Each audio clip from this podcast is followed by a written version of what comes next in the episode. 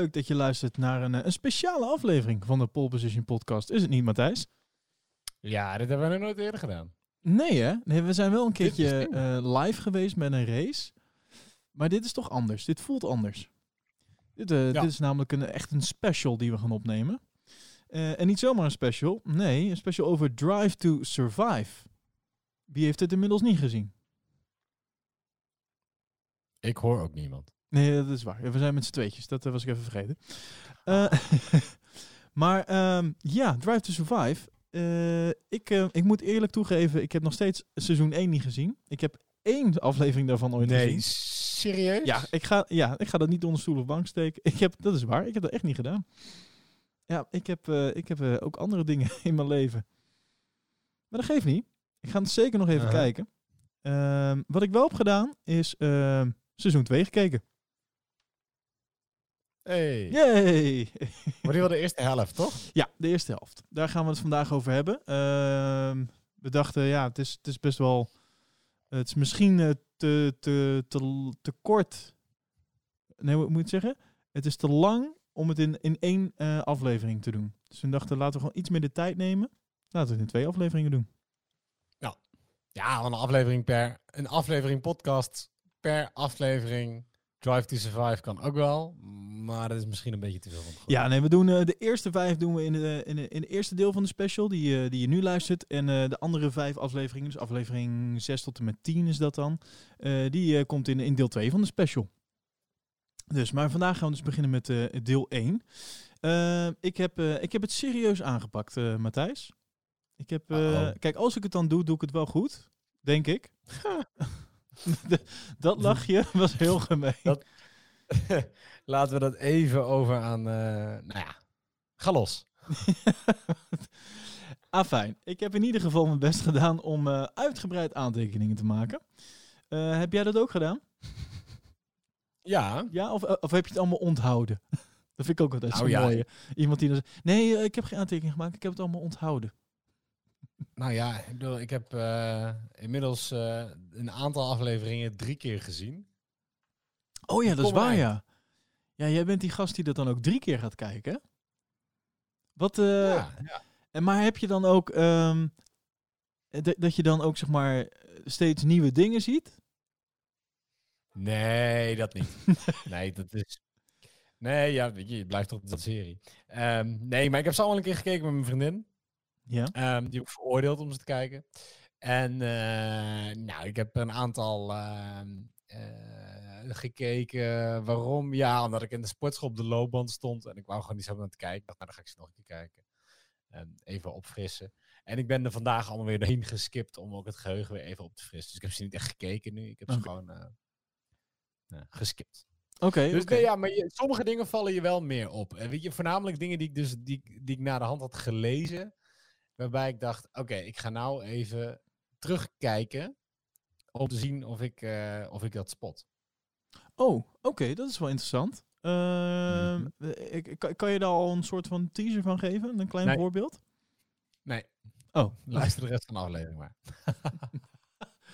oké, helemaal goed. Kijk, en ik zou nou aan jou vragen, hoe vond je, want dat is natuurlijk de eerste, hoe vond jij dit in verhouding tot Drive to Survive 1? Maar die vlieger gaat niet helemaal op. nee, nou, Dus wat ik heb begrepen is dat, eh, dat eh, in ieder geval eh, de mensen die dat wel seizoen 1 hebben ook gezien, die vinden dit seizoen wel beter. ja, En- Ja, nou, om één reden, en dat is al omdat het completer aanvoelt, omdat je met de toevoeging van Mercedes en Ferrari. ja, ja, oké, dat is wel waar. Dus het geeft wel een iets wat completer beeld van eh, in ieder geval eh, eh, het, het veld, om het zo maar te zeggen. Oké. En wat, wat vind jij overal van Drive to Survive seizoen 2? De eerste vijf De afleveringen? eerste vijf afleveringen. Ehm, wat ik, ik vind het, ik heb er twee gevoelens bij. Wat ik, zal ik positief beginnen? Ik begin gewoon ja, ja. Positief. Eh, positief is dat ik het eh, sowieso heel tof vind eh, dat eh, Netflix de, moeite heeft genomen om überhaupt eh, deze samenwerking tot stand te brengen met Formule 1. Eh, om de sport op die manier in beeld te krijgen. Dus dat is eigenlijk al vanaf het vorige seizoen. Hè. Ehm, en ik denk dat wij als Formule 1-fans daardoor best wel verwend worden met hele mooie beelden van, van de races. Uh, en, en dus van de auto's, uh, van de onboardcamera's. Dingen die we eigenlijk op tv niet altijd zien. Die we nu heel mooi in beeld krijgen. en heel scherp.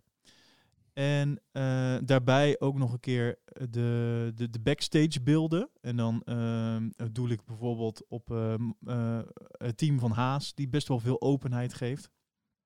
Um, dat, dat is iets waar wij denk ik heel erg van kunnen smullen. Uh, negatief vind ik is de portretten die soms worden gemaakt die iets te ver afstaan van uh, de titel Drive to Survive. Formula 1 Drive to Survive. Um, als in, er worden portretten gemaakt van uh, coureurs of van uh, teambazen.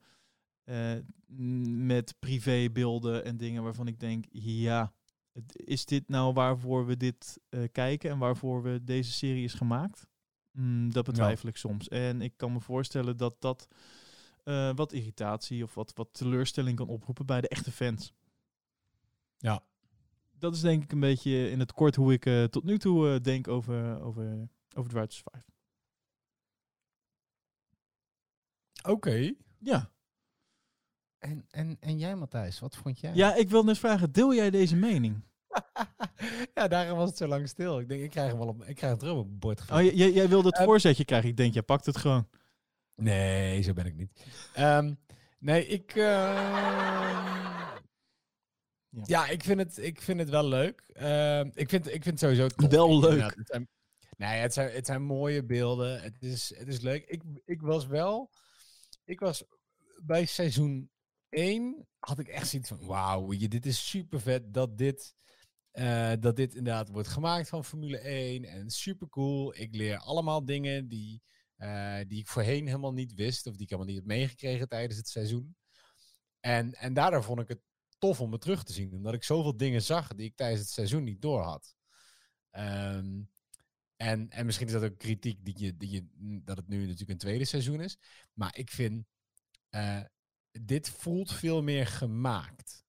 Het voelt meer okay. gemaakt en het voelt ook oppervlakkiger. Oké. Okay. Daar kan ik het is een beetje, ze hebben, ze hebben gezien wat in seizoen 1 werkte. Zeg maar, ik vond seizoen 1 vond ik nog iets meer voor de Formule 1 fans. En seizoen 2 is meer voor de Netflix mensen. Ah, oké. Okay, nou, sowieso al een beetje Formule 1 door Netflix bril natuurlijk. Hè. Maar het moet allemaal niet te moeilijk zijn. Uh, en een beetje behapbaar.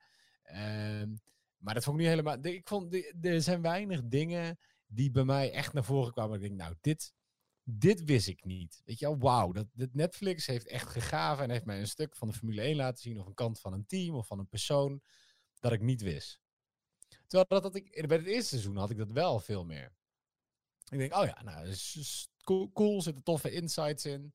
Uh, het is echt vet. En nu had ik zoiets van, nou ja, weet je, sommige dingen zijn gewoon gemaakt. Sommige dingen zijn best wel slecht geëdit. Uh, inderdaad, hele stukken die super onnodig voelen. En dan hele grote punten in de Formule 1 wordt helemaal niks mee gedaan. Zoals? Uh, uh, nou ja, dat is dan niet eens over de eerste vijf afleveringen. Maar dat, dat bord verwisselen wat Vettel heeft gedaan. Vorig seizoen. Oh ja, ja, ja, ja. Dit is, dit is helemaal niet terug te vinden. Sterker nog, heel dat stuk uit die race waar hij terugkwam op de baan en hij reed. En ik weet niet, het zou prima zou kunnen zijn hè, dat, dat Ferrari dat niet heeft goedgekeurd. Wou net zeggen, heel Ferrari was, was toen helemaal niet betrokken bij, uh, bij die deal. Jawel, dat, was, dat is dit seizoen. Oh, um, oh ja. Ja, sorry. Dat was dit seizoen. Jawel, ja. Ja, ja, ja. Uh, maar daarom, weet je, Ferrari laten we het daar later over hebben, want die zitten natuurlijk verder, meer verderop in ja. het seizoen.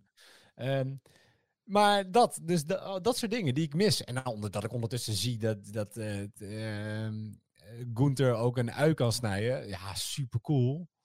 Uh, but who cares? maar goed, ook, misschien, ja. moeten we, misschien moeten we niet ook Netflix na. Want een van mijn andere kleine ergernispuntjes was het feit dat. Nou, chronologische volgorde is een, is een, een, een woord waar Netflix nog nooit van had gehoord. Dat was een seizoen 1 al niet, maar nu helemaal. Misschien moeten wij wel een beetje kijken of we het toch per episode willen afwerken. Oké, ehm, laten we dan sowieso nog beginnen met het feit... eh, we gaan dus praten over Drive to Survive, voor zover we dat al niet een beetje hebben gedaan.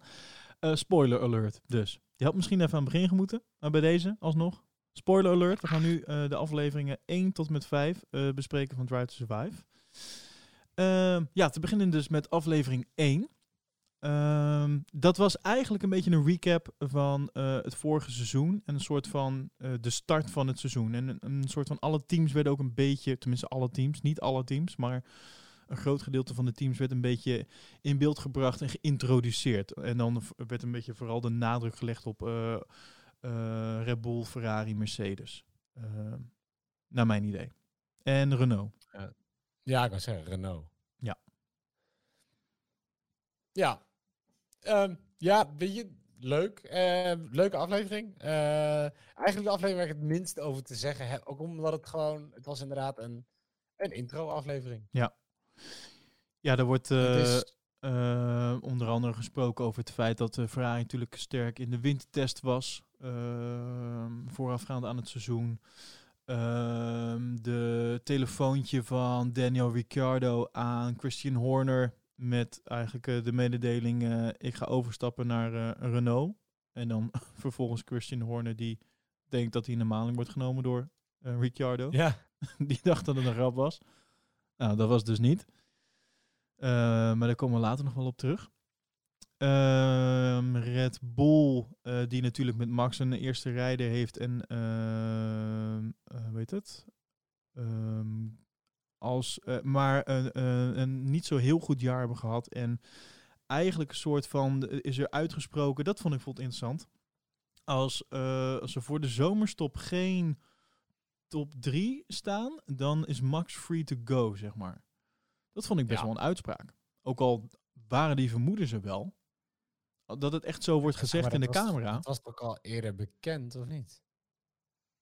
Nou, in ieder geval, het was niet... ik, had- ik, ik vond het wel bijzonder dat het zo in de camera zo werd gezegd. Dit zijn meestal van die dingen Ja. die men wel een soort van weet of denkt te weten of heeft, ergens heeft gehoord, maar niet per se altijd zo direct voor pers wordt gezegd, snap je? En dan vind ik het Ja. wel bijzonder Nee, dat het dan in dit soort dingen wordt het wel eerlijker, in ieder geval naar mijn gevoel, in de camera gezegd. Makkelijker ook om te zeggen omdat het geweest is. Of ik weet niet wanneer Ja, die nou, snippets worden opgenomen natuurlijk. Dat is ook een beetje soms ook het idee dat ze wel in de, eh, op die dag zelf bewijzen van zijn gedaan. Soms ook het idee dat ze heel erg later nog zijn opgenomen. Al dat soort eh, interviewtjes. Eh, dus dat. En ehm, even kijken. Haas was nog even in beeld. Ehm, en, en, en eigenlijk de, de ster van de show. Toch wel een beetje. Toch? Gunther Steiner. Ja, nou ja, weet je, seizoen 1, ik vind, dat is natuurlijk wel, of aflevering 1 is natuurlijk de start van het seizoen. Het is Melbourne. Je hoort zo, en dat vond ik bijna, bijna hartverscheurend, voordat het podium opgaan, staan, eh, even kijken, Magnussen en Grosjean en Hulkenberg, volgens mij bij elkaar. En dan vraag ik een beetje, oh ja, hoe gaat het nu? En dan zegt Hulkenberg, ah, je start van het seizoen, dus al mijn dromen leven nog. Dus het gaat goed. Ja. En het voelt wel heel cru als je weet van ja, gast. Dit was je laatste seizoen, man. Je, toen was je echt nog leuk. eh, en vrolijk. Ehm, een beetje, beetje lullig. Ehm, en natuurlijk superleuk. Ja, dat ze wel meteen... Dat ze, dat ze, eh, weet je, er zit wel humor in. Dat vind ik sowieso natuurlijk. En dat vind ik wel leuk dat je dat ziet. Eh, achter de schermen ook. Eh, je ziet het met, eh, met eh, de introductie van, ehm, eh, van Mercedes en, en de naam van Mercedes. Die niemand bij Mercedes lijkt te weten. Ja, dat is ook zo bijzonder. Wie- ben je en, en, en, wat doe je? Ja, ik ben, wat was het? Lewis was het toch? Ik ben Lewis Hamilton en ik ben coureur bij ja, Mercedes. Wat is het? Mercedes, AMG, Petronas? Wat is het? Ja, en, en ook, en ook Toto die het gewoon niet weet. ja, of verbaasd is dat ze het moeten vertellen. Ja, van- Mercedes. Ah, oh ja, shit. Niet Mercedes-Benz. Nee, ja, dus dat het is wel een. Kijk, en Haas was natuurlijk ook. Bij Haas was alles nog vrolijk. Zij waren natuurlijk de ster een beetje van vorig jaar. En hè, Drive to Survive 1 voor de mensen die, die het niet gezien hebben. En wat wil je daarmee zeggen? Is, uh, nou ja, weet je, kijk, de nadruk lag bij Drive to Survive heel erg op Haas, op Gunther en op uh, Ricciardo. Uh, en seizoen 1, aflevering 1 begin je nog, of seizoen 2, aflevering 1 begin je nog met, ah, toen ging het nog lekker bij Haas. Melbourne. Ze ja. gingen ervoor. En dat, dat, iedereen was nog zo hoopvol. Ja, behalve Ricciardo die zijn neus verliest. En daarna begint het eigenlijk. Dus ik vond aflevering 1 was voor mij, het, het voelt een soort van lange trailer. Ja, ja, dat is het ook wel, ja. Ja, absoluut. Uh, even kijken, wat heb ik er nog meer over? Uh, ja. Nee, ja, dat was precies wat je zegt. Eigenlijk was uh, uh, aflevering 1 is echt ja, dat wel is, introductie ik mis wel, Ik mis trouwens wel Bottas 2.0. Ik bedoel, dat was helemaal... Dat, dat, iedereen had het daarover, na Melbourne. Ja. Maar daar hoor je, ik, sowieso, ik, Bottas hoor je maar heel weinig door, door dit hele seizoen heen. Uh, die vond ik ook hier echt wel ondergeschoven kindje. En eigenlijk gaat heel veel weer over Daniel. Ja, ja het is, ik, heb, ik heb me al afgevraagd, wat is daar nou de reden van? Ik denk aan de ene kant dat dat heel erg komt omdat uh, sommige coureurs ook helemaal niet zo hiervan houden.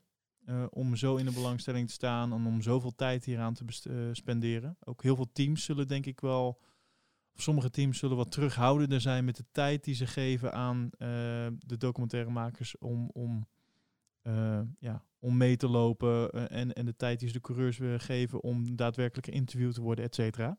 Dat is het gevoel wat ik er een beetje bij heb. Ik weet niet of dat klopt. Nou, ik, ik kan je sterker nog vertellen, Daniel heeft ervoor getekend. Ja, dat wilde ik net zeggen. Daniel, die, uh, die doet dit heel bewust. Ja, ja, nee, maar hij heeft er ook letterlijk voor getekend. Ja. In het contract met Renault. Oh ja. Dat hij, oh, in dat contract? Ja, dat, dat hij ook de topspeler uh, zou zijn uh, van, van de Netflix-aflevering die over Renault gaan. Oh. Um, en hij, hij zoekt het natuurlijk ook op. Kijk, Daniel is natuurlijk, hij is er super geschikt voor. Hij is een leuke kerel en hij is grappig en iedereen kan het met hem vinden en hij komt met veel dingen weg. Dus het is voor Netflix is het ook ideaal. Het is veel toffer om hem te volgen dan om, nou zeg eens, uh, dit jaar Latifi in de schijnwerpers te zetten. Nee, ja, nee, absoluut. Ja. Dus, uh, maar nee, Daniel heeft kennelijk ook echt voor en, en ze krijgen er ook gewoon gruwelijk veel geld voor van, van, van Netflix. Ja, ja, nou ja, dat... En ik weet zeker dat dat ook een van de redenen voor Haas is. Uh, natuurlijk helemaal nu ze zo'n slecht seizoen hebben. Maar die hebben, gisteren, die hebben vorig jaar gewoon heel veel geld gekregen. Het is voor het merk Haas. Is het superveel uh, veel promotie. En ook nu weer. Ja. Die uiteindelijk zijn het toch gewoon allemaal de sponsors die je steeds in beeld ziet.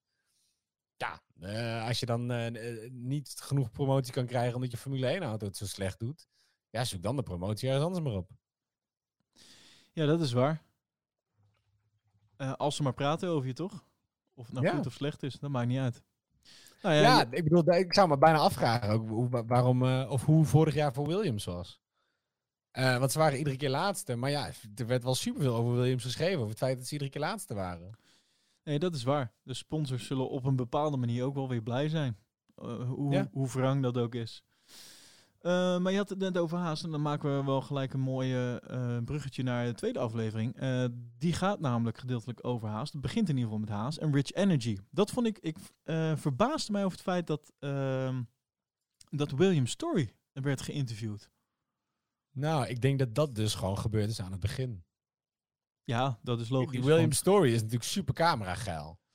Ja, en die dacht in het begin, nou ja, prima, weet je. Ik bedoel, ik krijg niet alleen een Formule 1 team, ik krijg ook nog eens Netflix. Ja, nee, dat is waar. Reclame. Ja, de eerste race werd, werd natuurlijk in beeld gebracht en um, nou, het jaar daarvoor was natuurlijk een drama. Uh, dit jaar was niet heel veel beter. Uh, al wist ik weet niet, iemand in de paddock wist het nog heel netjes te zeggen. Het was 50% beter dan vorig jaar. Er was namelijk één auto wel gefinished.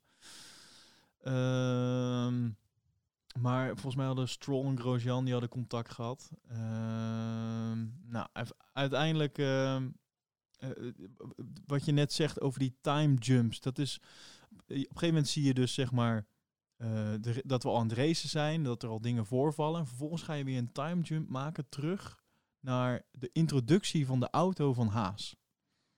Dat was, dat zijn, ik, heb van, ik heb me daar niet altijd aan gestoord aan die time gyms. Maar soms dacht ik, hmm, oké, wat gaan we nu doen? Oh, we zijn nu weer helemaal terug aan het begin van het seizoen. Nou ja, ik vond het überhaupt, überhaupt van. Vertel mij eens, waar zijn die afleveringen in onderverdeeld? Het is niet chronologisch. Nee. Het is niet per coureur. Het is ook niet per team. En het is niet per race. Nee, ja, ja. Nee, het zijn verschillende lijntjes die een beetje door elkaar heen lopen. Maar het is iedere keer weer anders. Ik vond het fucking verwarrend. Ik kan me voorstellen als je geen Formule 1 kijker bent, dat je dan wel echt letterlijk de draad heel snel kwijt bent. Dat je denkt van, eh, oké, eh, huh? Nou ja, dat weet ik niet. Want dan, je volgt wel natuurlijk, je volgt deels een team en deels volg je een aantal keer een paar rijders. Maar ik weet niet of die. De, de- ik bedoel, ik heb er juist, juist inderdaad last van dat ik denk. eh, oh, we hebben net Melbourne gehad. En dan eh, zit je opeens op een circuit. eh, wat is het? Drie races later in het seizoen. En daarna zit je opeens weer terug op Melbourne. En dan. ja, joh, doe normaal. Het was maar goed. vrij onduidelijk. Ik, ik, heb, ik begreep ook niet waarom ze dat op die manier zo deden. Ehm, Nee. maar ja, aan de Maar andere goed, dan kant... heb je. Ja, aan Ja? de andere kant, eh, Haas is wel het team wat eh, veel eh, inzicht geeft. Of in ieder geval veel openheid geeft van zaken. En dat is wel iets om van te smullen. Laten we eerlijk zijn. Ja, nou ja, hoewel ik dus, ik vind dat het stukje Haas en Rich Energy, dat dat bijzonder onderbelicht is eigenlijk. Ja, je bedoelt de hele affaire, om het zo maar te zeggen. Ja. Ja. Eh, wat, ze wel, wat niet onderbelicht is, is eh, het ent- de entree van eh, William Story bij de bekendmaking van de auto. In die helikopter. Dat waren Ja. natuurlijk weer een paar spectaculaire beelden waar, net- waar Netflix van kon smullen natuurlijk. En vervolgens duikt de man nog even achter een camera om te vertellen dat hij de eigenaar is van Rich Energy en, en sponsor van Haas. En vervolgens heeft hij nog een ongemakkelijk gesprekje met de beide coureurs en met Gunther erbij. Ik vond het, ik vond het zo ongemakkelijk.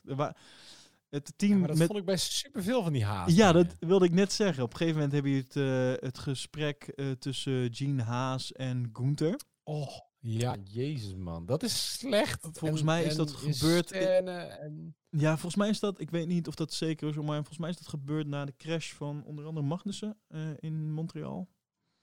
Eh, uit mijn hoofd. In ieder geval, ze hadden upgrades. Die upgrades werken niet. eh, dat soort dingen. Nou, vervolgens moet natuurlijk eh Gunther Steiner moet gaan uitleggen bij, bij de geldschieter. En bij de, bij de naamdrager, in dit geval ook, Gene Haas. Ja, waarom dit allemaal niet, waarom het niet werkt. En ja, hij heeft natuurlijk ook niet echt heel veel te vertellen. Het was zo'n ongemakkelijk gesprek. Ja, en ze hebben allebei niet echt iets te zeggen. Nee, ja, want ze weten En- allebei dat het beter moet. Maar ja, ze weten ook allebei niet hoe dat moet. nee, daarom. Het Gunther, ja, we hebben data nodig. En dan Gene, ja, maar we hebben heel veel data. Ja, maar jo- jongens, eh, schrap dit. Dit zijn drie minuten van mijn leven die ik niet meer terugkrijg. Eh, ja, nee, ik, ik vind dus niet dat je dit moet schrappen. Want ik vind, dit is wat ik wil zien. Nee, ja, ik vond het zo... Nee, dit is, is- dit is gewoon nep, joh. Het is, het Oh, voelde dit heel nep aan? script vast. Ik weet niet. Ja. Ik, ik vraag me af of dit dus nep was. Ja, alsof Gene... eh, alsof je Gene Haas na iedere race nog even een soort van kop en munt gaat doen of hij wel doorgaat met het team of niet. Oké, ja, ik, nou ja, dat niet. Maar Kom op, eh, joh. ik weet niet. Misschien ben ik te goed gelovig met dit soort dingen. Ehm, ik vond... Ik ben heel benieuwd wat de luisteraars trouwens hiervan vinden. Ehm, Ja. Ben ik echt zo goed gelovig? Of, eh, of, of, ehm, is, dit, is dit gewoon echt in scène gezet? Ja, ik vind het echt... eh, nou ja, ik, ik weet niet. Ik vond het bijzonder. En ik bedoel, kijk, weet je, Gunther in het eerste seizoen werd hij heel populair en hij schold een paar keer. En ik had het idee dat hij nu ook gewoon te veel zijn best aan het doen was om leuk te zijn. En een beetje een grapje hier en een grapje daar en, en net iets meer schelden en net iets meer... En het- het is wel leuk, maar ik weet niet, het voelt gewoon... Weet ik het niet. voelde allemaal net niet... Ik weet niet. Volgens mij is Ja, Gunther misschien moet je hem gewoon dan vergelijken als je seizoen 1 eh, terugkijkt met, eh met Gunther. Ik weet niet, het, is, het leek nou iets meer een soort van Netflixen. En het is, oh, Netflix kan natuurlijk superveel doen. Die hebben uren en uren aan beeldmateriaal en die hoeven maar te knippen en te snijden. Ehm, Ik denk dat Gunther gewoon nee. Gunther is en heel veel scheid heeft aan alles en iedereen. En gewoon... maar ik vind, ja. Ja, toch? Ja, nou ja, ik denk dat het ook wel een beetje. Ik weet niet, ik vond het een beetje een tenenkrommende aflevering. Zo leuk als dat ik Gunther na het eerste seizoen vond, zo tegen viel hij me in dit seizoen. Oké, ja. Maar je had er blijkbaar ook Hij is- verwachtingen bij. Nou ja, hij is toch, hier toch gewoon, weet je, het is een team wat gewoon niet goed gaat. Eh, en vorig jaar deden ze dat nog wel, weet je. En dan is het prima dat je, eh, tuurlijk, ze, ze- er zit sowieso een hele speciale relatie tussen eh, hem en zijn coureurs. En Tussen hem en Grosjean. Want je ziet hem in een aantal afleveringen, zie je Grosjean, eh, Gunther bijna weer steunen en knuffelen, lopen ze het paddock uit. Eh, en dan is het helemaal goed, ondanks dat ze een kutrace hebben gehad. Aan de andere kant is hij overal is Grosjean de lul voor Gunther. ja. En iedere keer doet Gunther weer zo'n soort van... Ik weet niet, die man die kan gewoon niet echt speechen of zo. Dan doet hij zo'n soort van motivatiespeech... waarbij je het hele team ziet kijken met zo'n blik van... Hè, papa, doe maar niet. Ehm, Nou, het was ook en, niet dan, echt- en dan... was het een ik motivatiespeech? Ik, eh, ik, vo- het Ja, voelde ik niet echt als een motivatiespeech. in ieder geval. En, eh, gewoon, eh, maar, en dan daarna... En dan, nou ja, laten we even ervan uitgaan dat dit echt is. Dat die, ik had gewoon een beetje medelijden met die... wat is het? Die head engineer. Waarbij Gunther een beetje tussen de regels doorloopt te dreigen... met of hij zijn baan kwijt zou raken of niet. Weet je, als hier niks verandert, dan ga ik veranderingen moeten Die, die, maken. Die Ayao, die bedoel je? Ja. De, de, de bitch van Gunther. Ik vind het echt sneu. Vond je Maar laat toch gewoon Dat- zien dat... Ik vond dat echt de bitch van Gunther. Ja, maar hoe leuk hij is om naar te kijken. Hoe graag wil je niet voor zo'n man werken? Nee, ja. Ja, maar ja, ja. Hij is toch gewoon echt wel onderdeel van wat er volgens mij mis aan het gaan is bij Haas. En dan heb je al zo'n Grosjean die huilt om iedereen die hem een negatieve review op, eh, op Twitter geeft. Eh, en dan Oh. kunnen zij nog een speciale ehm, eh, Oh. band hebben. Ho, ho. Hier ga ik nu een stokje versteken. Hoezo? Wij zijn altijd zo negatief over Grosjean. Maar ik moet echt eerlijk zeggen, na het zien, en, en misschien trap ik er weer in, maar dat maakt niet uit. Eh, dan trap ik er maar in. Maar na het zien van deze aflevering heb ik echt wel meer respect gekregen voor eh, zowel Magnussen, maar vooral ook voor Grosjean. Dat meen ja, ik nee, echt. oh, ik, ik, ik ook, maar dan, dan ik zeg, ik zeg, wat, wat ik aan het zeggen was, is hij trekt zich zoveel aan van alle commentaar op Twitter. En dan heb je dus een baas die jou nog publiekelijk voor lul zet, iedere keer voor het hele team. Ja, Dat bedoel ik. Dat is vanuit Gunther is dat er niet gezond. Ik bedoel, in de goede tijden, tuurlijk, kan je dat ook wel maken. En in de slechte tijden ook wel een beetje. Maar op een gegeven moment ging het zo slecht bij Haas. Moet hij dan echt iedere keer Grosjean ter plekke voor lul zetten? ik vind het gewoon sneu voor die jongen. ik vind het echt sneu voor die jongen. ik vraag me af in hoeverre dit dat hij zich dat echt aantrekt. Maar eh Nou misschien ja, als wel. je ziet hoe erg hij zich dus dingen op social media aantrekt, vraag ik me af.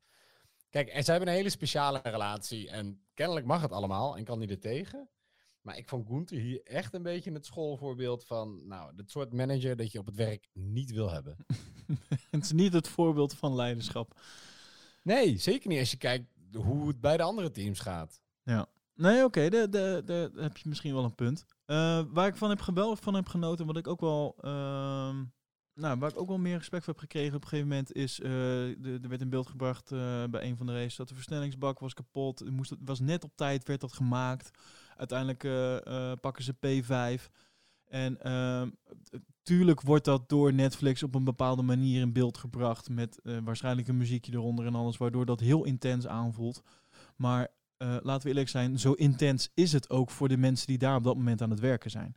En die druk staat Ja, erop. En ik, ik, ik begon op dat moment, eh, en dat krijg je dus niet mee, eh, of minder mee in ieder geval, als je gewoon de reguliere uitzendingen kijkt.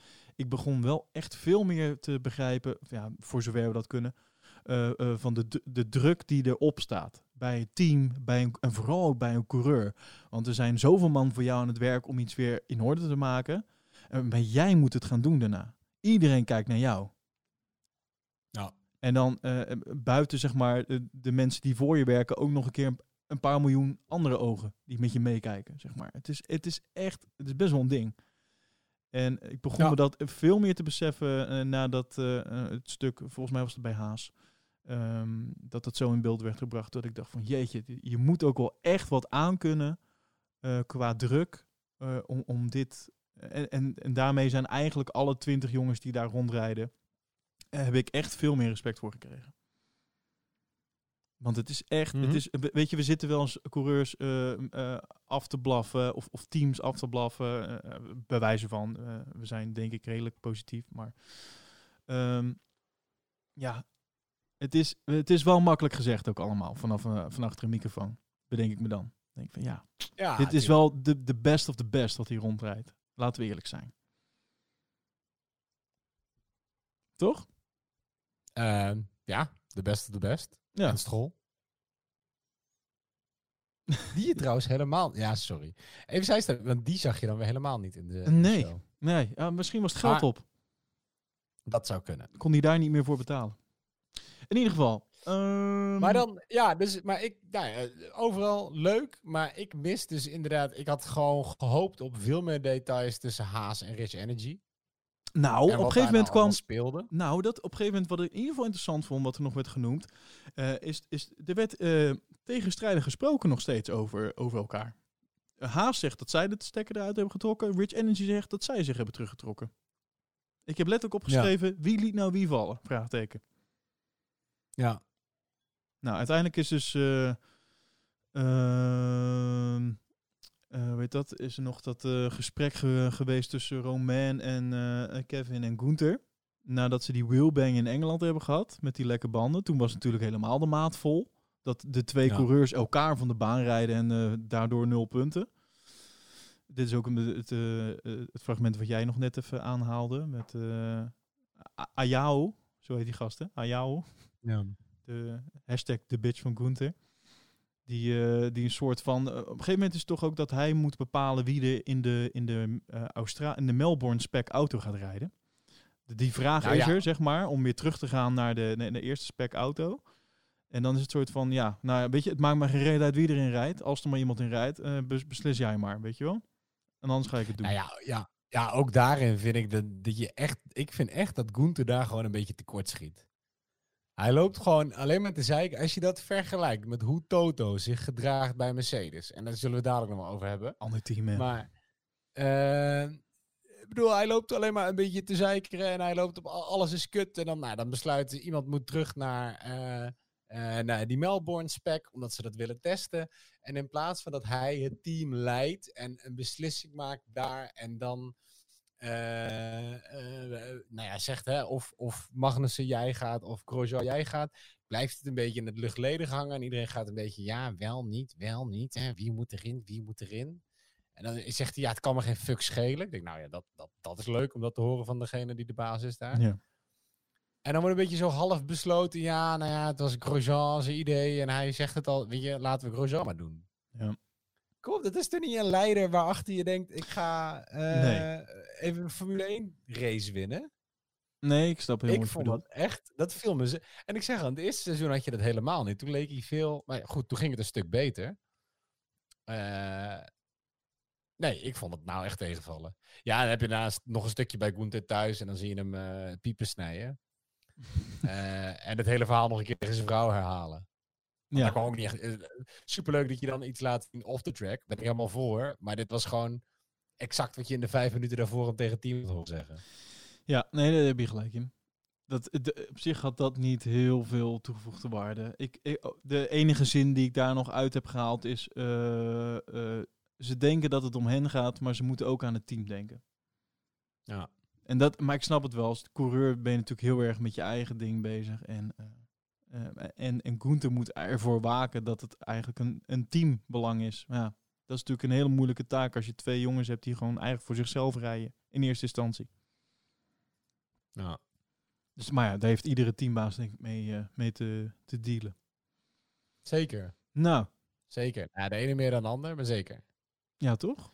En nou, dan komen we bij aflevering 3. episode 3. Jazeker. Ehm dat En ging dit is over... de eerste waarbij ik dacht... Het eerst dacht ik, oh, we gaan, we gaan ze per team volgen. Weet je wel, aflevering 2 is Haas. Aflevering 3 is Renault. Ja. Aflevering 4 is Mercedes. Maar aflevering 3 is Daniel versus Sainz. Ja, ik vond dat... Ik moet wel eerlijk zeggen dat ik dat wel leuk in beeld vond gebracht. Ik vond het heel vet, Ja. eh, dat portret, op die manier. Even kijken. De, ja, de, nou ja, goed. Het is de titel was ook- doorspelen op seizoen 1. ja, de titel was ook Dogfight, hè? Ja. Vond ik wel mooi gekozen. Dogfight. Eh, ja, wat je zegt, het is een portret tussen eh McLaren, of, eh, Daniel Ricciardo en Carlos Sainz. Ricciardo die natuurlijk ehm, het plekje van Sainz overneemt. En bij Renault. En Sainz die eigenlijk op dat moment teamloos is, totdat McLaren uiteindelijk om de, een, belletje pleegt en hem, hem binnenhaalt.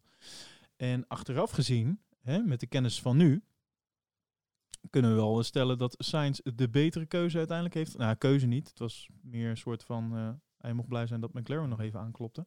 Gedwongen. Ja. Ja, maar in ieder geval, Sainz eh, is beter vanaf gekomen op dit moment dan, dan Daniel, laten we eerlijk zijn. Ja. Dus, maar ik vond, dit, ik vond het een heel leuk, een leuke manier hoe dit in elkaar is gezet, dit, dit portret. Omdat het de twee, ja, de twee hadden toch best wel met elkaar te maken, indirect. Eh, en en de, de verwachtingen bij, eh, bij Daniel en bij Renault waren natuurlijk heel hoog. Sainz was al lang blij dat hij een plekje had. En eigenlijk was het heel leuk om te zien hoe, hoe dat ineens soort van eh, kantelde bij alle twee. Ja. Ja, nee, zeker. Maar ik bedoel, ja, het was natuurlijk het was voortbeduren op seizoen 1, want daar stonden ze ook al een beetje tegenover elkaar in zo'n portret. Ja. Aan het eind van seizoen 1. Ehm, en dan vind ik het cool dat je Sainz ziet die nieuw is bij McLaren. Maar wat ik dan hier een beetje mis, is dat je bijna Lando ook niet ziet. Nee, maar Zo, dat, dat past ook niet. die echt over McLaren gaat. Ja, dat, is, dat snap ik. Maar ik past, het past niet in het portret wat ze willen schetsen. En het verhaal wat ze willen schetsen. Dus daar, mm, Ja. ik, ik, ik ben het niet altijd. Ik ben het niet eens met de kritiek dat alles in beeld gebracht moet worden. Snap je wat ik bedoel? Ik vind niet dat iedere coureur en ieder team evenveel aandacht hoort te krijgen in, in, in zo'n serie. Ik denk dat, dat je dat eruit moet halen wat interessant is om te vertellen. En ehm, ik denk dat dit een heel interessant verhaal is om te vertellen.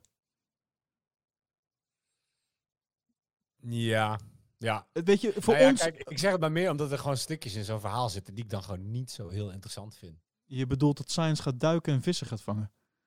Ja, dat die speciale fajita mix moet hebben.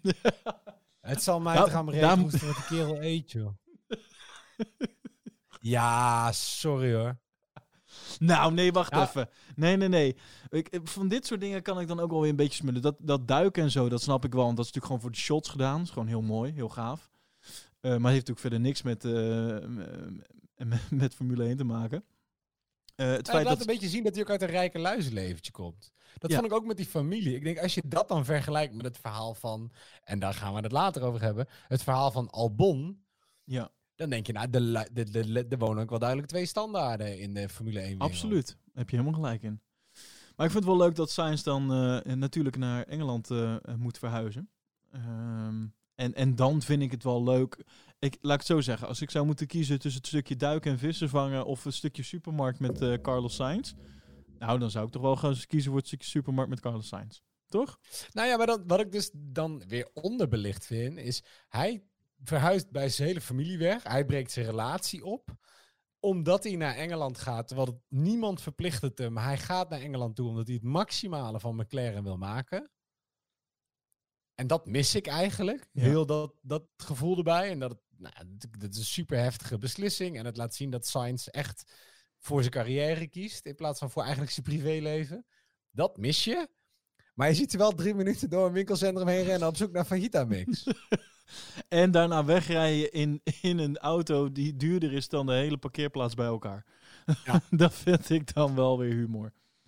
nou, en wat wel even, dit is het eerste waarbij, waarbij ik vind dat ik echt, hè, los van, van, nou ja, dit is het verhaal wat Netflix gekozen heeft, waarbij je echt, echt goede kritiek op Netflix mag hebben.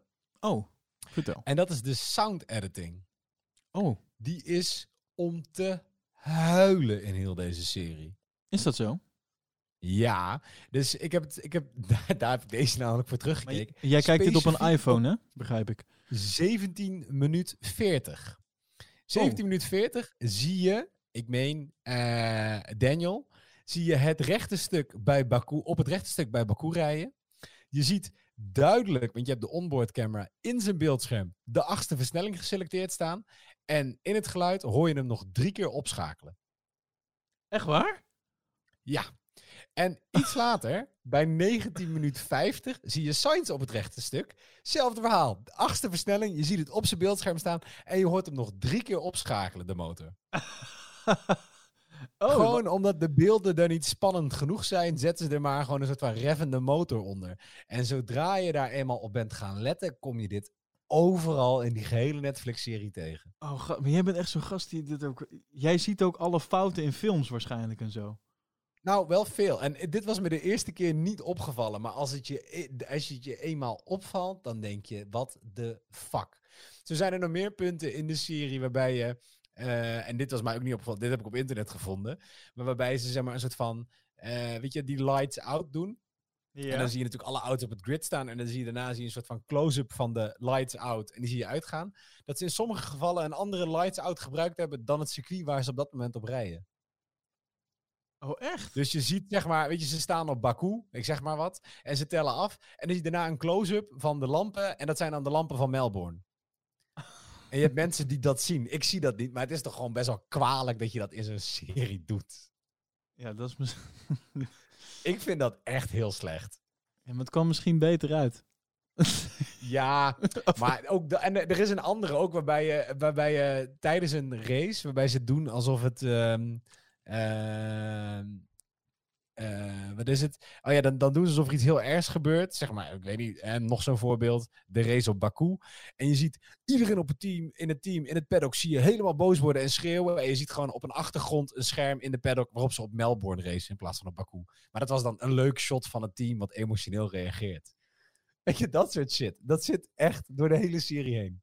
Oh, wauw. Wacht even. Ik ga nu eventjes Ga kijken. erop letten. Ik vond het hilarisch. Ja, ik ga even dat momentje opzoeken wat jij eh, nu net... eh eh, 1740 zeg jij, ja? Ja, 17 minuten 40. Voor de mensen die, eh, die, die thuis even meekijken. Dus het is eh, aflevering, eh, aflevering 3. 17 minuten 40. Het is echt... Ja, ik vind het gewoon pijnlijk.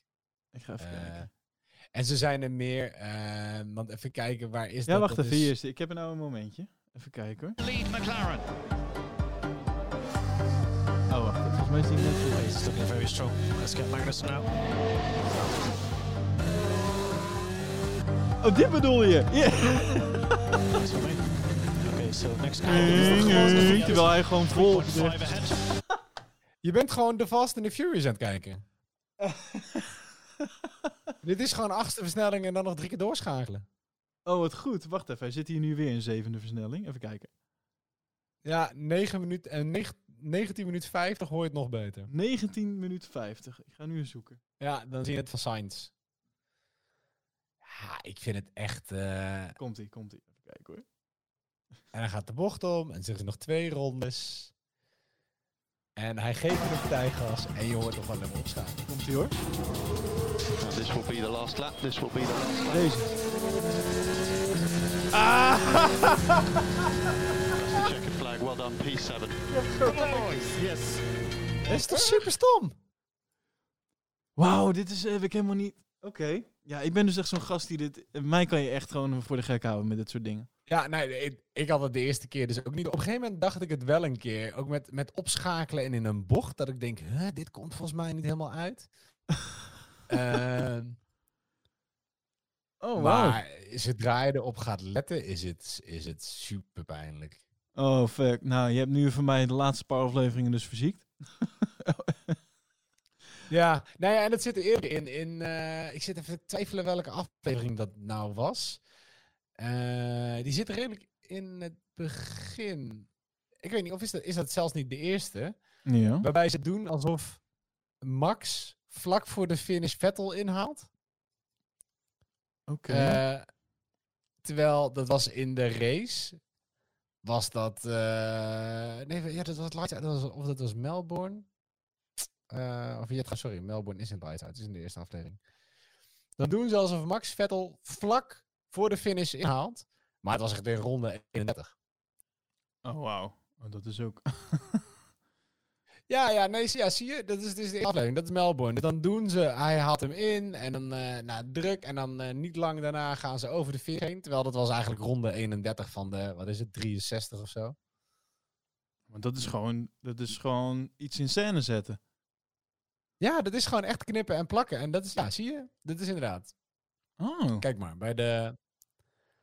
Ze doen alsof het super spannend... eh, het wordt echt geknipt en geplakt om het, om het wat, wat actievoller te maken. Nou, zodra je daarop gaat letten. Man, man, man, man. Maar goed, dat was aflevering drie. Eh, voor mij. Eh, oh ja. Buiten nog het hele stuk op het basketbalveld van Daniel. Ja, nee, maar oké, maar dit, wacht even, dat stuk, dat vond ik wel tenenkrommend.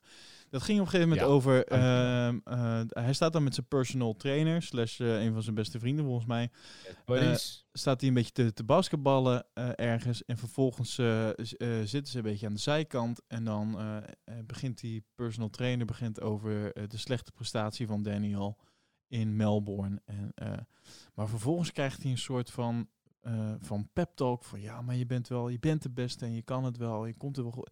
Toen dacht ik, dit is zo in scène gezet. Oh, Ja, dit, maar Ja, dat, dat vond ik echt tenenkrommend. Ja. Ja. Dan heb ik nog liever dat je andere dingen in scène zet die echt maar dombo's zoals ik gewoon niet zien, weet je wel? Net zoals het opschakelen van dat soort dingen. Dat, dat soort dingen, dat, dat zie ik gewoon echt niet. Dan ben ik te gefocust op, eh, op het verhaal of zo. Maar, maar dit vond ik wel zo tenenkrommend dat ik dacht, ja, maar dit gaat nergens over. Dit is zo Ja, toch? gemaakt. Of het is heel erg, zeg maar, camera gel en daardoor eh, eh, onderling heel erg gemaakt. Of het is gewoon eh, door de documentairemakers zelf zo van, ga even daar zitten en dan eh, ga je even over, over Australië hebben of zo, weet je wel. Ja. dacht ik, nou, dat is niet Ja, nodig. allemaal met een beetje hele mooie belichting eh, in de vette staren, terwijl je over diepe onderwerpen praat. Ja, ja, klopt, ja. Ja, dat vind ik ook. Terwijl ik denk, ik vind, die, ik vind die dingen naast de baan vind ik heel leuk. Maar voor mij, de hoofdmoot. Maar goed, ik kijk het denk ik door een te veel F1-bril. Gaat het gewoon om de verhalen die vlak bij die races zitten. Ja, ja, ja nee, absoluut. En Maar- dat, dat moet voor mij een beetje de hoofdmoot zijn. En daarom vind ik de haasdingen dan wel weer leuk. Achter de schermen Ja. en eh scheldende Gunther en nou ja. Maar vanaf hier komen we denk ik bij, bij wat ik denk mijn favoriete aflevering is uit de hele serie.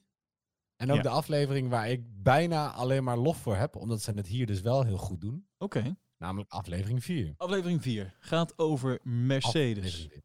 Yes. Jazeker. Eh, Ik denk dat ik vorig jaar in de podcast een kleine twaalf keer heb genoemd. Dat ik zo benieuwd was naar deze aflevering. Want dit was de enige aflevering. eh, of de enige race waarbij Mercedes gefilmd zou worden. Die natuurlijk compleet misging. Ja, hier eh, ging alles mis. de aflevering is dan ook getiteld Dark Days. En dat Ja. heeft in eerste instantie te maken, denk ik, met, met het overlijden van Nicky Lauda. Ja. Wat, eh, wat er vlak daarvoor is gebeurd. En ehm, eh, het viel me trouwens op, eh, en daar was ik me toch, toch niet zo van bewust, eh, hoe close Toto en Nicky Lauda waren.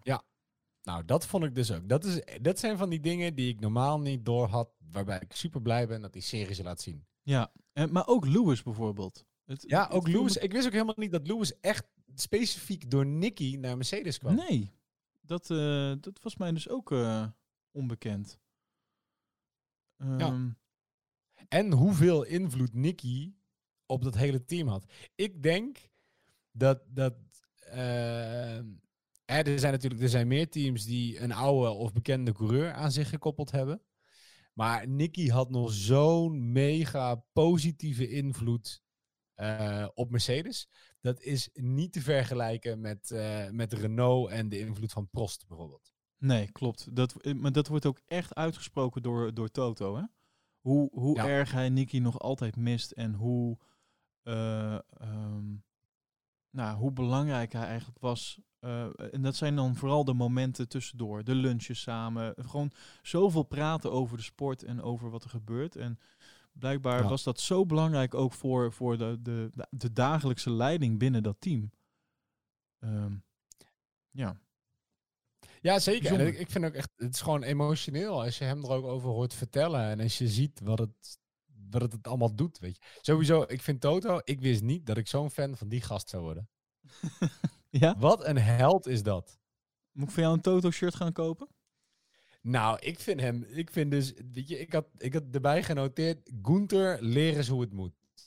Nou ja, Want dat... Ja. dit- dit is het gewoon. Die gast, hij is zo kalm. Hij is zo beheerst. En het is niet gespeeld of zo. Hij is gewoon...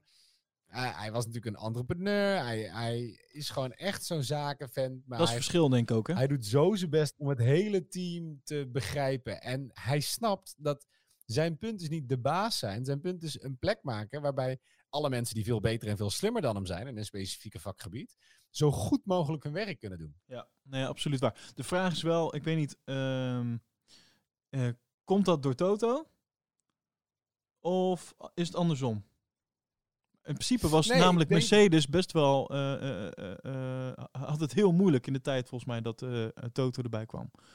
En, en Ja, Lewis zeker. ook erbij kwam. Dus ik heb het gevoel dat, dat daar best wel het, de komst van Toto en onder andere Niki Lauda en eh, het talent Lewis, dat alles soort van op zijn plek viel. Ja, nee, maar dat, weet je, ik denk dat het sowieso natuurlijk bij Formule 1 is. Het zijn zoveel schakeltjes en dat zeggen ze ook altijd. Hè, je moet, alles, alles moet ook op zijn plek vallen. Ja. Maar ik vind wel, ik had dus verwacht.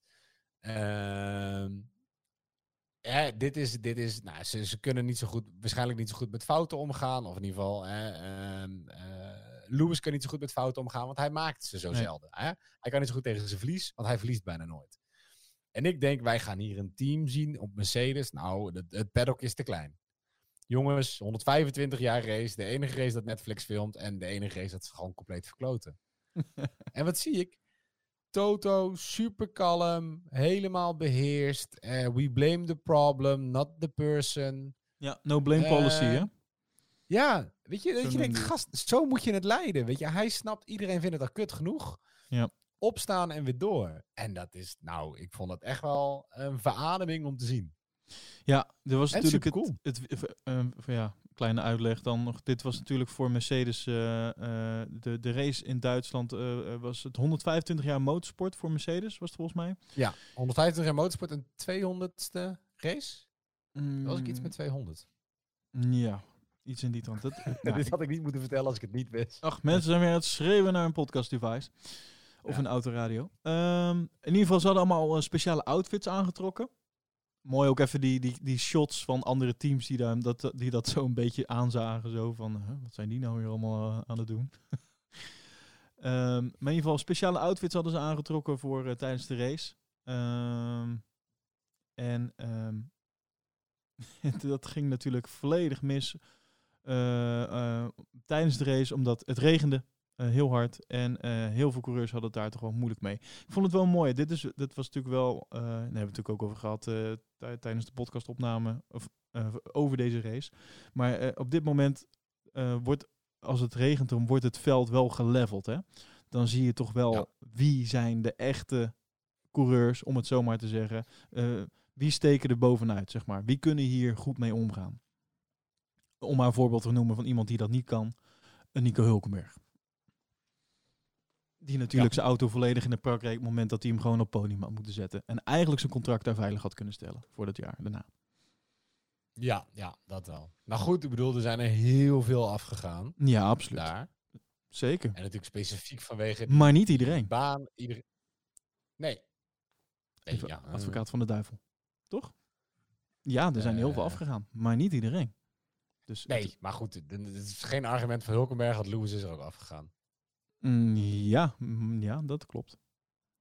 ja, dankjewel. maar, Oh, de maar dat 200ste zegt denk ik F1 meer over. Lewis in het eh, rijden, eh, over Lewis en rijden in regen dan over hoe Lewis überhaupt als coureur eh boven Nou, een klein zijstapje, maar je kan weinig zeggen over Lewis en rijden in regen. Want ik bedoel, voor Max, nu roept iedereen altijd Max is de regenkampioen, maar daarvoor was Lewis de regenkampioen. Ja, maar niet in Duitsland. Nou ja, Uh, Afijn.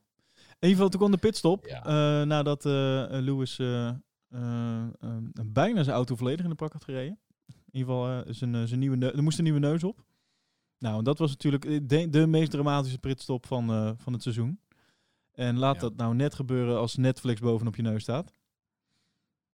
Dat was ja, en jij alles en iedereen hebt uitgenodigd voor je 125-jarige bestaan. in je mooie pakkie. En je 200ste F1 start. Ja, het was toen nog, dat ik mij kan herinneren, sprake van het feit dat eh, die beelden niet gebruikt mochten worden. Hè? Kan je dat nog Ja? herinneren? Het, Oh, dat wist ik niet. het viel mij mee dat het nu dus eh, in de documentaire zat, omdat ik eh, ervan overtuigd was dat Mercedes uiteindelijk had gezegd dat, ze, dat die beelden dus niet gebruikt mochten worden. Oké. Maar nou, ik ben blij dat het wel is gedaan. Want eh, het, het levert een hele mooie aflevering op uiteindelijk. Ja, ik, vind, ik vond dit echt gewoon een supergoeie aflevering. Ik vond deze... Dit is echt... Als je er eentje terug moet kijken, dan is het deze.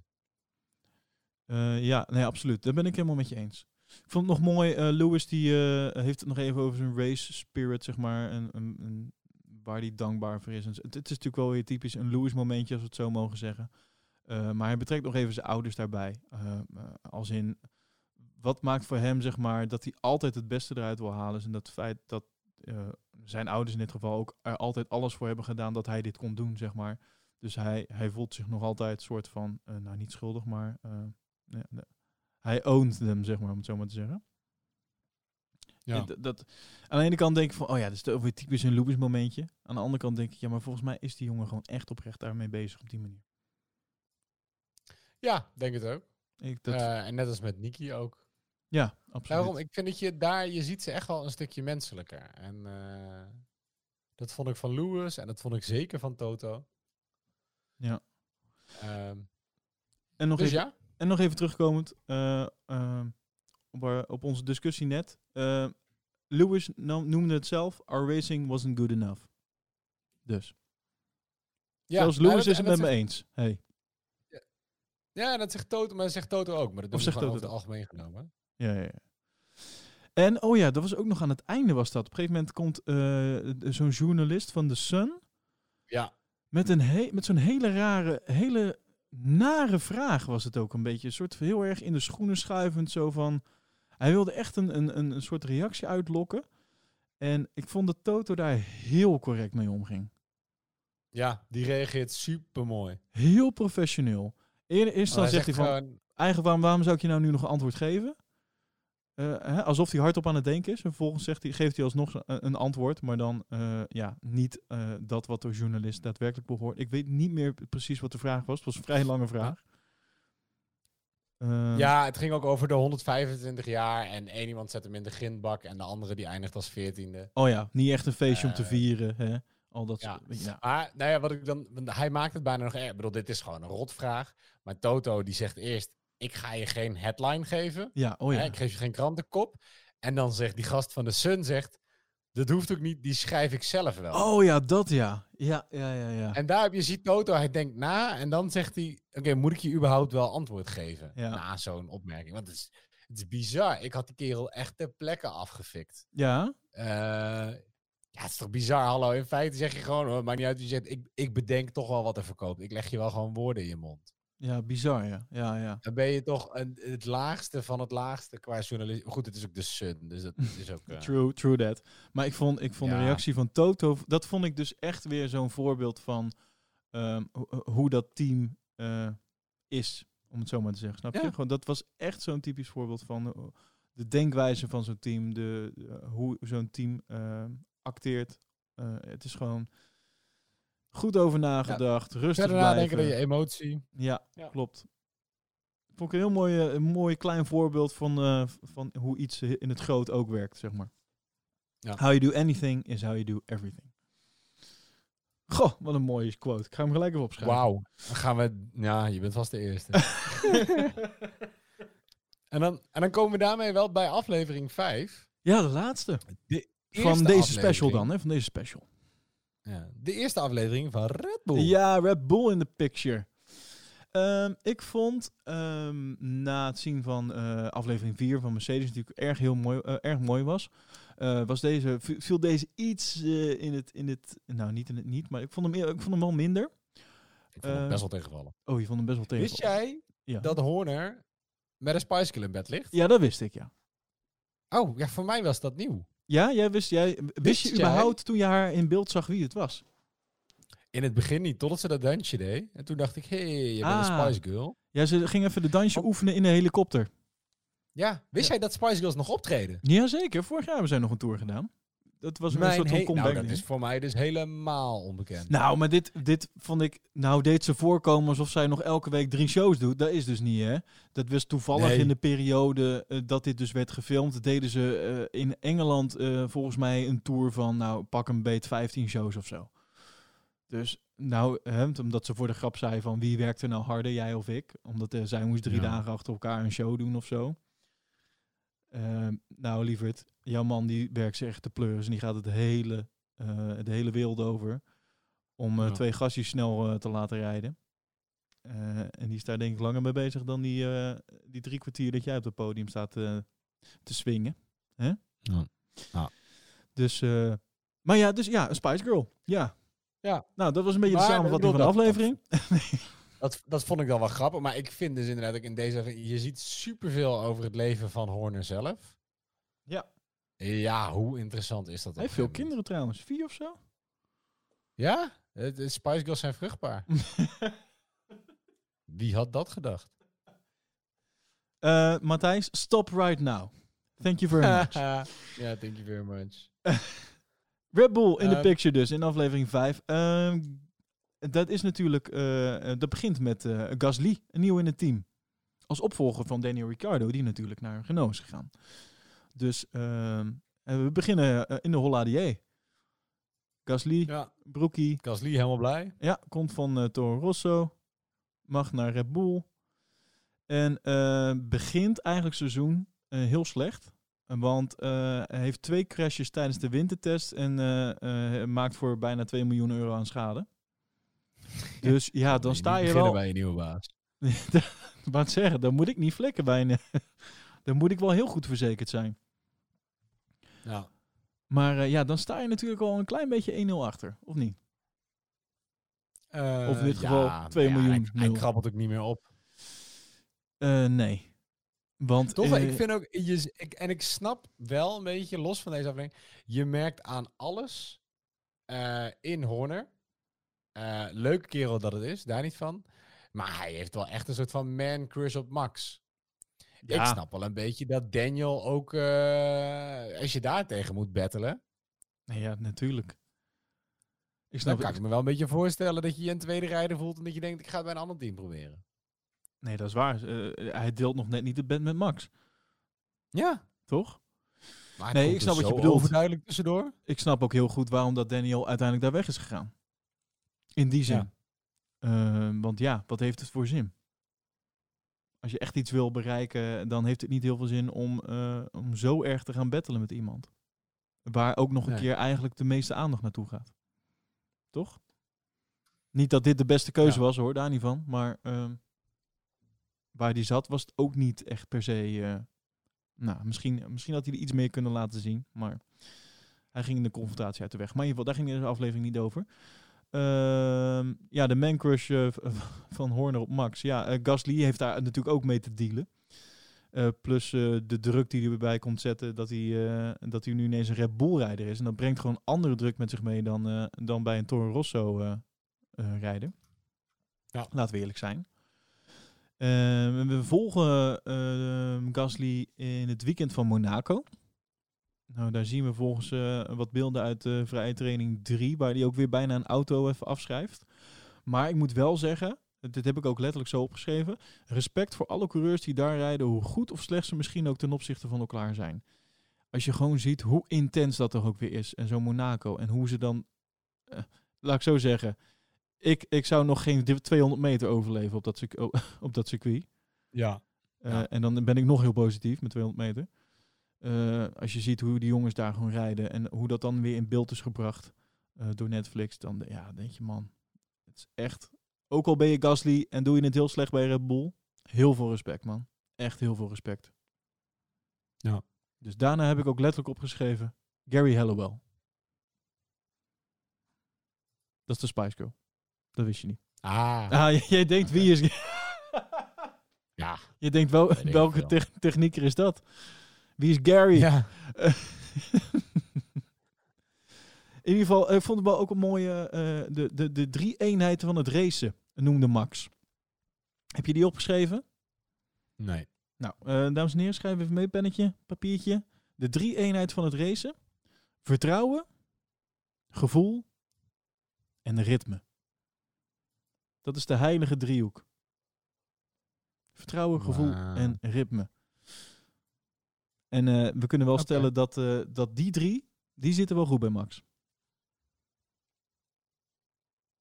Toch? Ik denk dat je nu elke coureur wel kan, kan toetsen aan, aan, aan, aan, aan deze formule. Vertrouwen, gevoel en ritme. Mm, Kies, ja. kies iemand. Eh, Nico Hulkenberg. Vertrouwen. Nou, zit op zich wel goed, toch? Op welke manier? Ik snap niet helemaal waar je heen gaat nu, eh, Elwin.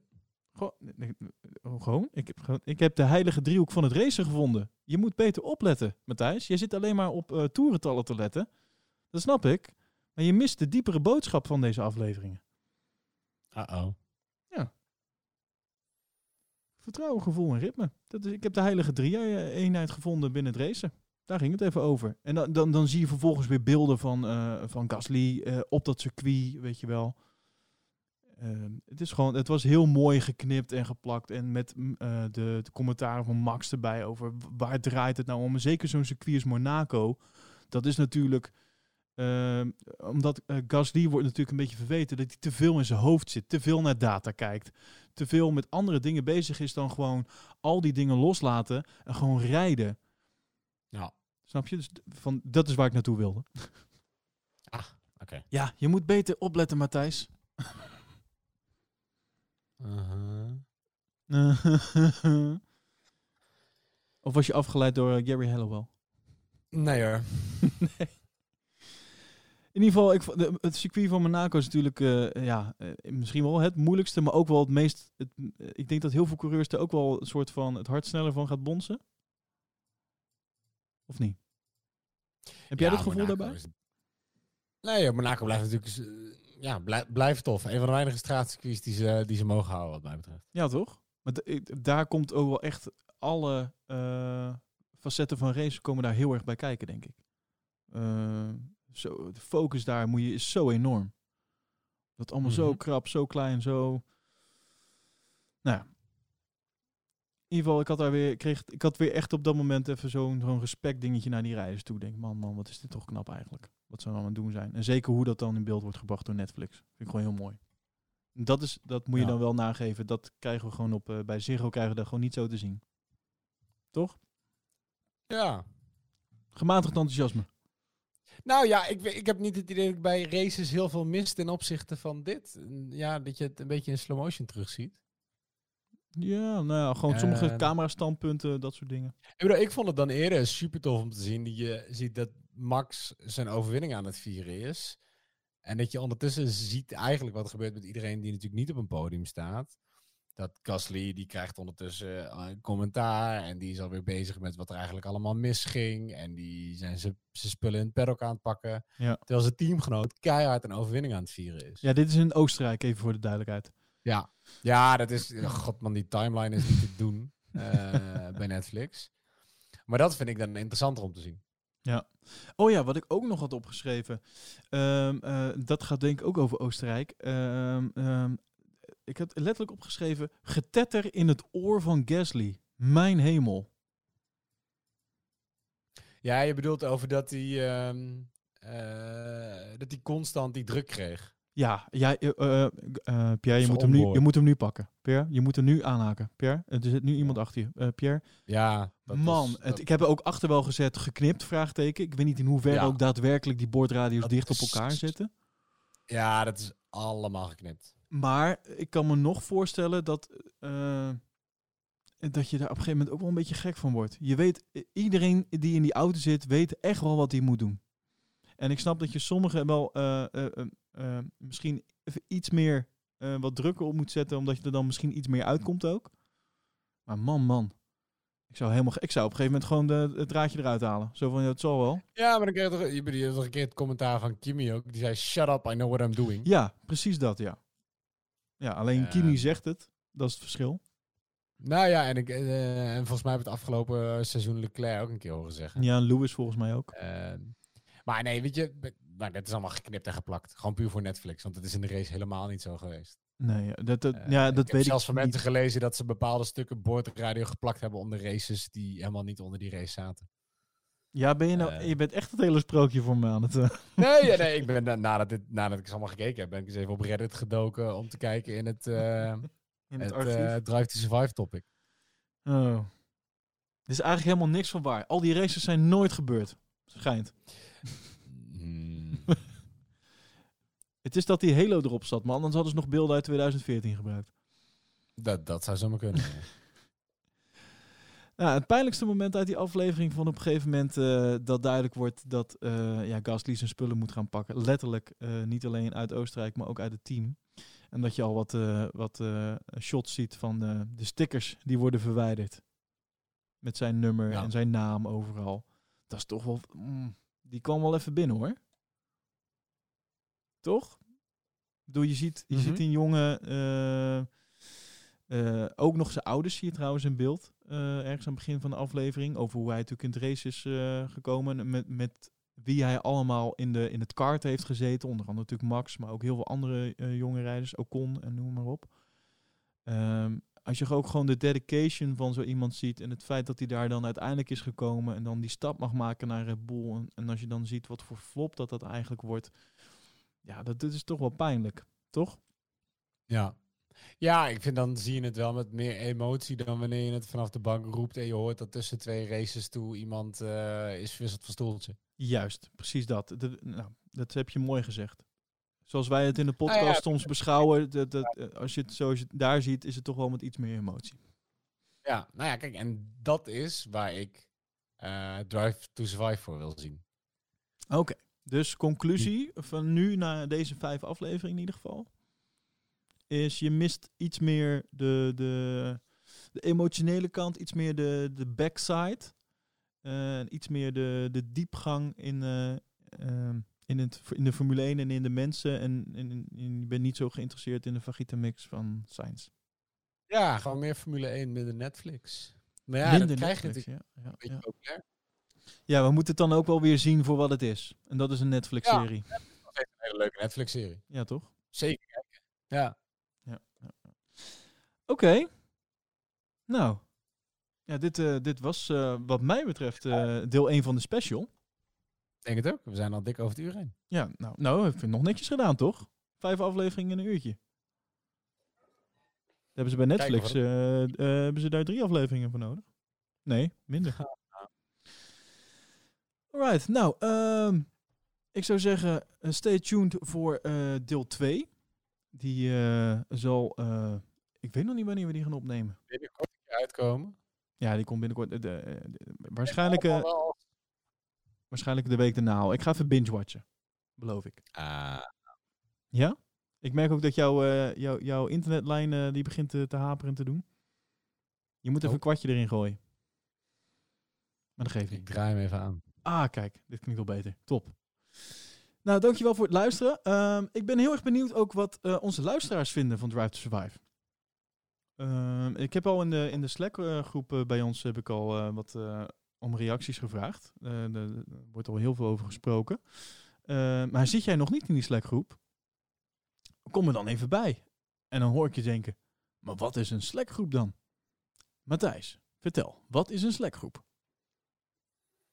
Een Slack-groep is net als WhatsApp. Eh, doe je dat op je telefoon? Ja. Ja, of op je, of op je computer. Kan Ja. ook nog. Ehm, het is in feite, eh, eh, nou ja, we hebben het alle, we hebben het vorige aflevering hebben we het toch ook al duidelijk eh, ehm, ehm, uitgelegd. Het is de nieuwe WhatsApp, luisteraars. Maar dan in groepen, zonder je telefoonnummer uit te wisselen. Je kan gewoon lekker op een linkje klikken, meld je je aan en dan kan je bij ons meepraten in al onze verschillende Slack-kanalen over de race en over het nieuws en over eh, podcasts en van alles. Ja, nou ja, dat is superleuk. Ehm dus klik op de link in ons, eh, volgens mij staat die in ons Instagram-account. Pole Position link NL. in bio. Link in, hashtag link in bio.